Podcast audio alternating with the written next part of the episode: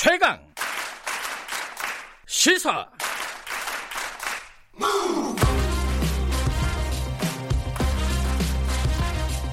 지금 여러분께서는 김경래 기자의 최강 시사를 듣고 계십니다. 네, 김경래 최강 시사 듣고 계십니다. 오월 십팔일 오일팔 민주화운동 사십 주년입니다.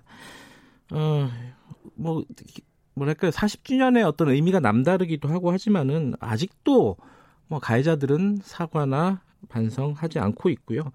어, 오히려 이게 뭐 북한군이 개입한 거 아니냐 이런 어떤 망언들을 계속해서 쏟아내고 있습니다. 그중에 대표적인 사람이 전두환 씨죠. 전두환 씨는 회고록을 통해서 북한군 개입설을 제기를 했고, 어, 이 부분에 대한 여러 가지 팩트들, 이게 없는 사실이 있다고 하는데 이게 없다고 다시 증명하는 건 굉장히 어려운 일입니다, 사실. 그렇잖아요. 이거 뭔가 없는 걸 어떻게 증명을 합니까, 그죠?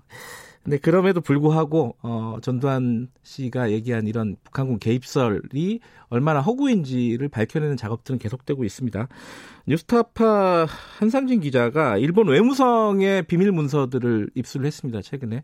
거기에서도 어, 북한군 개입설은 말이 안 된다라는 취지의 어떤 내용들이 숨어 있다고 합니다. 뉴스타파 한상진 기자 전화 연결해서 이 관련된 내용 좀 여쭤보겠습니다. 안녕하세요. 네, 안녕하세요. 먼저 그 전두환 씨가 네. 얘기한 북한군 개입설은 정확하게 뭐예요? 어, 일단 그 북한군 개입설 문제는 지난 사십 년 동안 계속 말씀하신 대로 제기가 되어 왔었는데 네. 이번에 저희가 그 저희 뉴스타파가 일본 외무성에서 네. 팔십 년 오월에서 유월 사이에 네. 음, 주한 일본 대사관이 본국 그 외무성에 보낸 문서를, 정보 보고서를 제가 입수를 해보니까 예. 그 안에서 특이하게도 팔십 년 오월 이십사일 날 예. 전두환 씨가 언론사 편집국장들하고 만나서 나눈 기자간담회 대화 내용이 예. 거기 기재가 돼 있었습니다. 그런데 음. 이제 그걸 보고 저희가 좀 깜짝 놀랐던 게 네. 이 사실은 팔십 년 오월 당시에도 그 북한군 개입설 문제는 여러 곳에서 얘기가 나왔고 언론의 보도도 됐었고 아주 루머가 많았습니다. 그런데 아, 그때 당시에도요? 예. 네네 그, 예. 그 당시부터 그랬어요. 예. 지금까지 이어지는 계속 그 이제 시작이 그때부터인데. 네. 근데 이제 그때 나왔었던 정도의 북한군 개입설 얘기는 예. 그러니까 정리하면 남한 사정이 이렇게 그 혼란스러우니 예. 혹시라도 이걸 기회로 틈타서 북한군이 침투할 가능성이 있으니 대비하자. 음. 예. 혹은 그 북한이 뭐 남한에 가지고 있는 고정간첩, 고정간첩들이나 이런 것들을 이용해서 네. 폭동을 더 심화시키는데 작용을 할 수가 있으니 네. 여기에 대한 대비책도 해놓아야 되는 게 아니냐 이런 음. 정도 수준이에요. 예예. 네. 그런데 이번에 그 팔십 년 오월 이십사일 전두환 씨가 언론사 사, 저기 편집국장들하고 나눈 대화 내용을 보면 그런 수준이 아니고요. 예. 정확하게 뭐라고 얘기를 하냐면 김일성은 영리한 사람이어서. 네. 정규전이 아니고 비정규전을 준비하고 있는데 이제 정확하게 이제 이제 그 군인의 숫자를 다 언급을 합니다. 음. 이천에서 삼천 명 정도의 북한 비정규전 비정규 군이 네. 남한에 침투해서 전쟁을 기획하고 있다 이렇게 발언을 해놓은 음. 기록이 발견이 됐습니다. 네. 비정규전이라고 표현을 했군요. 네네 비정규군. 정, 정규군. 그러면 네네. 이거는 나중에 이제 지만원 씨 같은 극우 인사들이 얘기한 뭐 게릴라 전쟁 뭐 이런 거하고 네. 맥이 닿아 있는 부분이네요. 그렇죠? 그 같은 얘기예요, 사실은. 음. 뭐 비정규전, 게릴라전 같은 얘기인데. 네. 그래서 이제 저희는 이제 어떻게 판단이 됐냐면 네. 그 지금 지만원 씨 같은 분들이 그 굉장히 구체적으로 그 북한군 개입설 문제 얘기하지 않습니까? 심지어는 네. 뭐, 뭐 광수가 수십 명이죠, 지금. 아, 네네. 예. 그런데 이제 이 시작점이. 네. 다른 사람이 아니라 전두환 씨 자신일 가능성이 높은 자료가 음... 발견됐다. 저는 이제 그렇게 봅니다. 네. 그때 어, 천구백팔십 년 오월 이십사일 날 언론사 편집국장들을 모아놓고 전두환 네. 씨가 이런 얘기를 했다는 건데 네. 전두환 씨는 당연히 그때 당시에 우리나라에서 가장 권력이 강한 사람이었던 거죠? 그 사실은 실, 실질적으로는 그랬는데 예. 사실은 겉으로는 사실 이 사람 아무것도 아니었어요. 그 당시에. 아, 그러니까 그래요? 뭐냐면 예. 그 사람이 그 당시 팔십 년 오월 당시에 직책이 뭐냐면 보안사령관이자 중앙정보부장 설입니다. 물론 예. 이제 이 양대 정보기관의 수장이니까 예. 그 뭐 굉장히 힘이 센 사람이기도 하지만 네. 어쨌든 자기 위에 계엄사령관도 있고요. 네. 당연히 대통령도 존재했고요. 음. 그리고 아무리 계엄치하라고 해도 뭐 국무총리니 내각이니 다 자기 역할을 하고 있었거든요. 네. 그러니까 이 그러니까 쉽게 말하면 지금으로 말하면 국정원장 같은 사람이 네. 언론사 기자들을 편집국장들을 만나가지고 음. 뭐 이런저런 얘기를 하고 네. 작전 계획을 얘기하고 뭐 이랬다 이, 얘기라면 이해가 잘 안 되잖아요. 그런데 그렇죠? 네. 네. 그런 상황입니다. 일본에서 예. 이런 그 네. 전두환 당시 보안사령관이 뭐 편집국장들 만나갖고 얘기했다 이런 건 시시콜콜한 것까지 어떻게 알았을까요?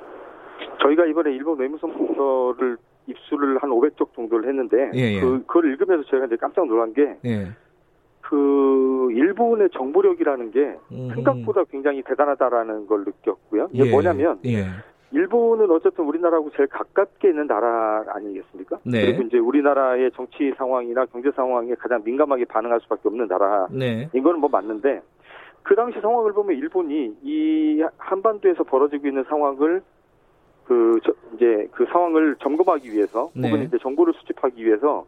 굉장히 다양한 각도로 정보 수집에 나섭니다. 그러니까 예를 들면 음. 가장 많이 하는 것 중에 하나가 이제 미국 대사관 쪽으로부터 이제 미국 정보를 입수를 하고요. 네.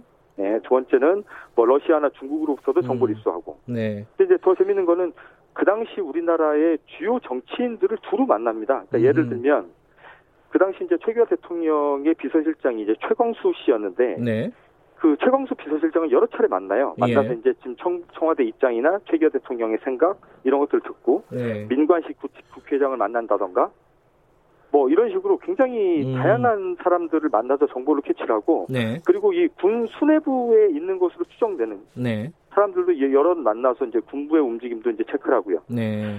음, 그런 과정에서 이제 수집된 정보이기 때문에 예. 뭐 상당히 믿어줄만 하다라는 예. 생각이 좀 들고, 이제 가장, 가장 이제 의미 있는 내용은 뭐냐면, 이 사실은 그 당시에도 한국과 미국 간에 굉장히 많은 대화가 이루어집니다. 과거 이제 구십육 년에 발견, 그 발굴됐던, 이제 미국이 정, 공개했던 이제 체로키 파일 같은데 보면, 네, 네. 당시 이제 팔십 년 오월 당시에 한국 상황에 어떻게 미국이 역할을 했는지에 대해서 잘 나와 있는데, 네. 이 일본하고 미국 쪽이 나눈 대화 내용을 들어보면, 그 문서에 적힌 걸 보면요. 네.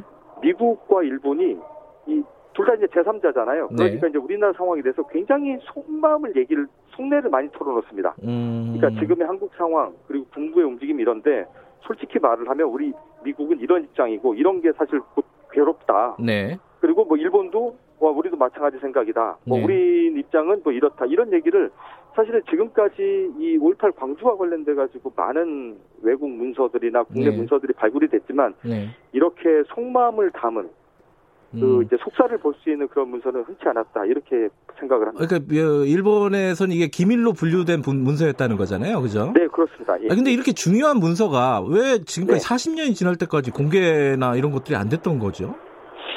그 일단 일본은 음. 그 삼십 년이 지난 외교 문서를 공개를 하고 있는데 예. 이걸 이제 뭐 우리나라도 비슷합니다만 그냥 무작정 공개하는 게 아니고요. 누군가 이제 청구가 있으면 심사를 거치는데. 아, 예.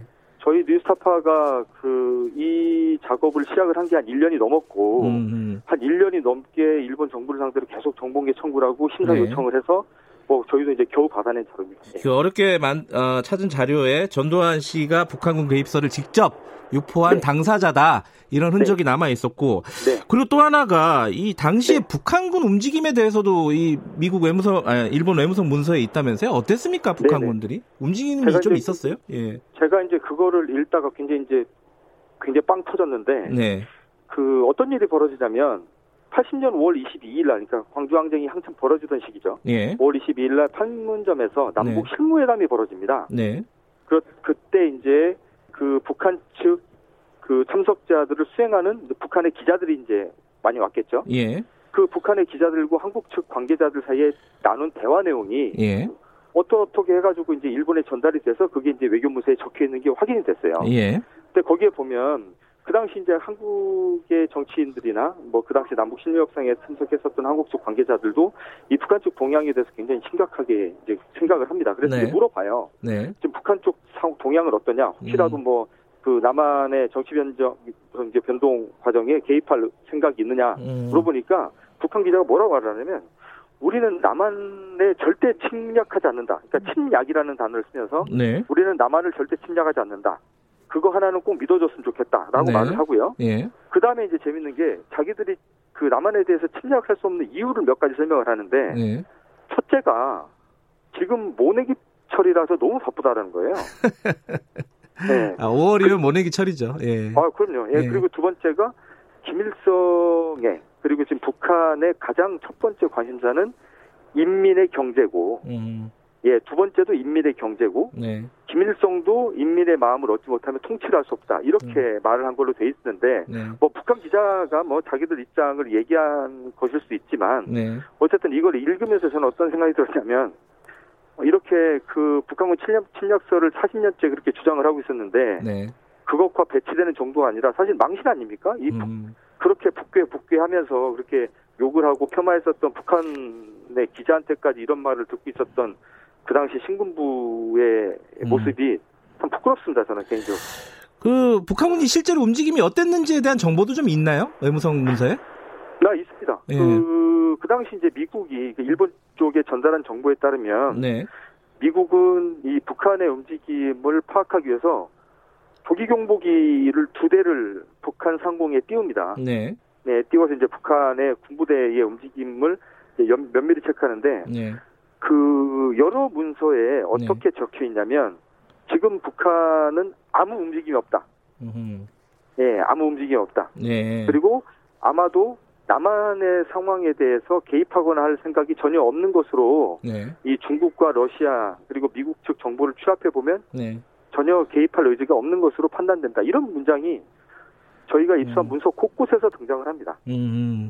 그러면 지금까지 말씀하신 걸 정리를 해보면은 네. 일단은 전두환 씨가 당시에 기자들에게 직접 이런 북한군의 움직임이 있다라는 사실을 유포를 한 거고 근데 네. 실제로 북한군의 움직임이 있느냐를 어, 미군이나 이런 쪽에서 정찰을 했을 때는 전혀 없었다라는 거고. 네, 전혀 없었고요. 그러면은 나중에 이제 언론 보도라든지 이런 극우 어, 인사들이 계속해서 북한군 개입설을 주장하는 거는 전두환 씨 입에서 비롯됐다. 일단 이렇게 네. 생각해도 큰 무리는 아닐 것 같네요.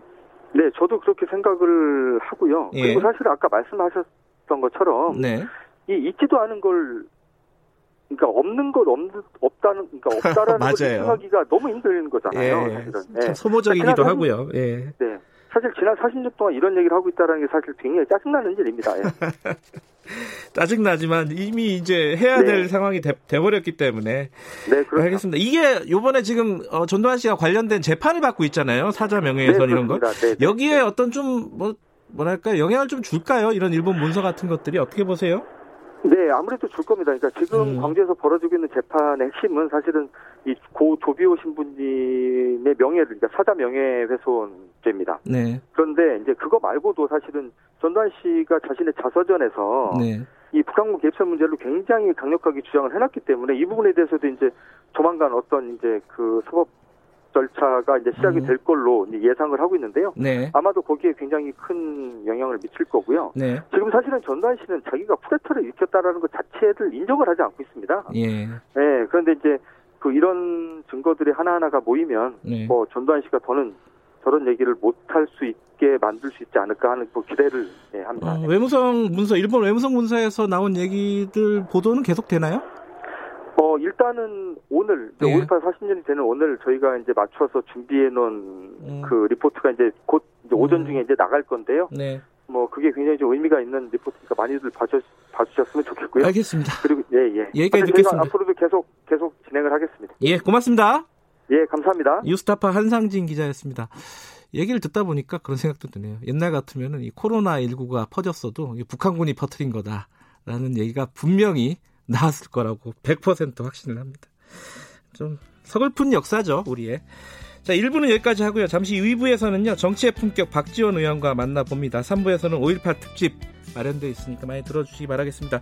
어, 오일팔 어머니들, 오월 어머니들을 직접 만나고 돌아온 송지민 프로듀서와 함께 광주 현장 얘기, 지금 여기랑은 또 분위기가 좀 다르지 않겠습니까? 들어보도록 하겠습니다.